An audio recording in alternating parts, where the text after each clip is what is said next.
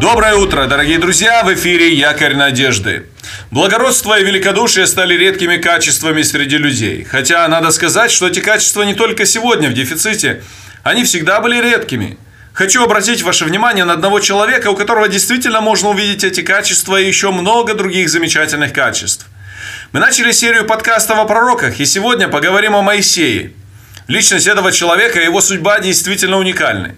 Начиная с детства и до самого конца его жизни он был отмечен особым Божьим покровительством. Но кроме этого в нем ярко сияют преданность и любовь к Богу, послушание Господу, благородство характера и мудрость. Можно еще много других качеств увидеть и перечислять в Моисее, но я хочу предложить несколько текстов из Библии, которые представят нам его гораздо более четко. Во-первых, обратите внимание на этот текст. В нем Моисей назван пророком. Кроме того, что он был законодателем и вождем народа, он еще и пророк – в книге Второзакония, 18 глава с 18 стиха написано так. «Я воздвигну им пророка из среды братьев их, такого, как ты, и вложу слова мои в уста его, и он будет говорить им все, что я повелю ему. А кто не послушает слов моих, которые пророк, тот будет говорить моим именем, с того я взыщу». В этом тексте Кроме того, что Моисей назван пророком, также видно мессианское предсказание Моисея о грядущем Христе. В следующем тексте видны забота и любовь Моисея к народу после того, как народ впал в идолопоклонство.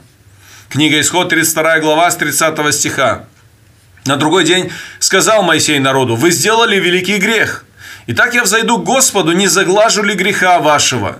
И возвратился Моисей к Господу и сказал, «О Господи, народ это сделал великий грех, сделал себе золотого Бога. Прости им грех их, а если нет, то изглади меня из книги твоей, в которую ты вписал.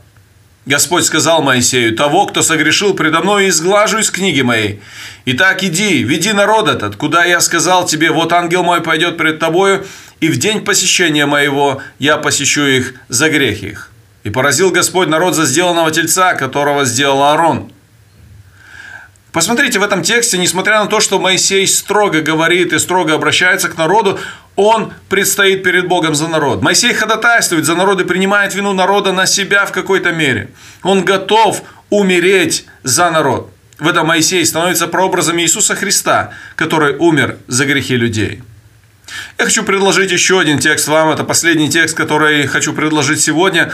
Этот текст показывает в Моисее простоту, показывает смирение и готовность прощать.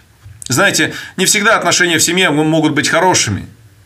Иногда даже великие лидеры могут иметь проблемные отношения в семье. А, у Моисея развивается подобная проблема. Брат и сестра начинают упрекать Моисея. Но посмотрите, как поступает Моисей в этой ситуации. Книга «Числа», 12 глава с 1 стиха. «И упрекали Мариаме Аарон Моисея за жену э, Эфиоплянку, которую он взял» ибо он взял за себя Эфиоплянку. И сказали, одному ли Моисею говорил Господь? Не говорил ли он и нам? И услышал это Господь. Моисей же был человек кратчайший из всех людей на земле. И сказал Господь внезапно Моисею, Аарону и Мариаме, «Выйдите вы трое к скинии собрания». И вышли все трое. И сошел Господь в облачном столбе и стал у входа скинии, и позвал Аарона и Мариам, и вышли они оба. И сказал он, Слушайте слова мои. Если бывает у вас пророк Господень, то я открываюсь ему в видении, во сне говорю с ним. Но не так с рабом моим Моисеем, он верен во всем доме моем. Устами к устам говорю я с ним, и явно, а не загадками, и образ Господа он видит. Как же вы не убоялись упрекать раба моего Моисея? И воспламенился гнев Господа на них, и он отошел. И облако отошло от скини, и вот морям покрылось проказой, как снегом. Аарон взглянул на морям, и вот она в проказе, и сказал Аарон Моисею, «Господин мой, не поставь нам в грех, что мы поступили глупо и согрешили. Не попусти, чтобы она была как мертворожденный младенец, у которого, когда он выходит из чрева матери своей, истлела уже половина тела. И возопил Господь Моисей, и возопил Моисей Господу, говоря, «Боже, исцели ее!» И сказал Господь Моисею, если бы отец ее плюнул ей в лицо, то не должна ли была бы она стыдиться семь дней? Итак, пусть будет она в заключении семь дней вне стана и после опять возвратится. И пробыла Мариам в заключении вне стана семь дней, и народ не отправлялся в путь, доколе не возвратилась Мариам. Очень интересная история, удивительная история. Показывает нам Моисея очень четко его характер. Моисей не защищает сам себя. Но его в этом случае защищает Господь. Когда Бог наказал Мариам за ее критику Моисея, Моисей не злорадствует, но вступается за нее и просит о ее прощении.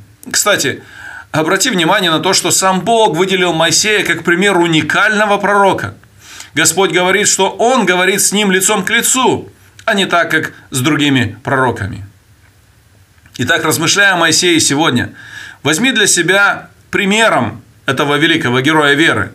Его преданность к Богу, его любовь к народу, его самоотверженное посвящение, его готовность прощать, его терпение и кротость даже в отношениях с домашними и его уникальная близость с Богом. Все это отличный пример для подражания. Благословений тебе в сегодняшнем дне.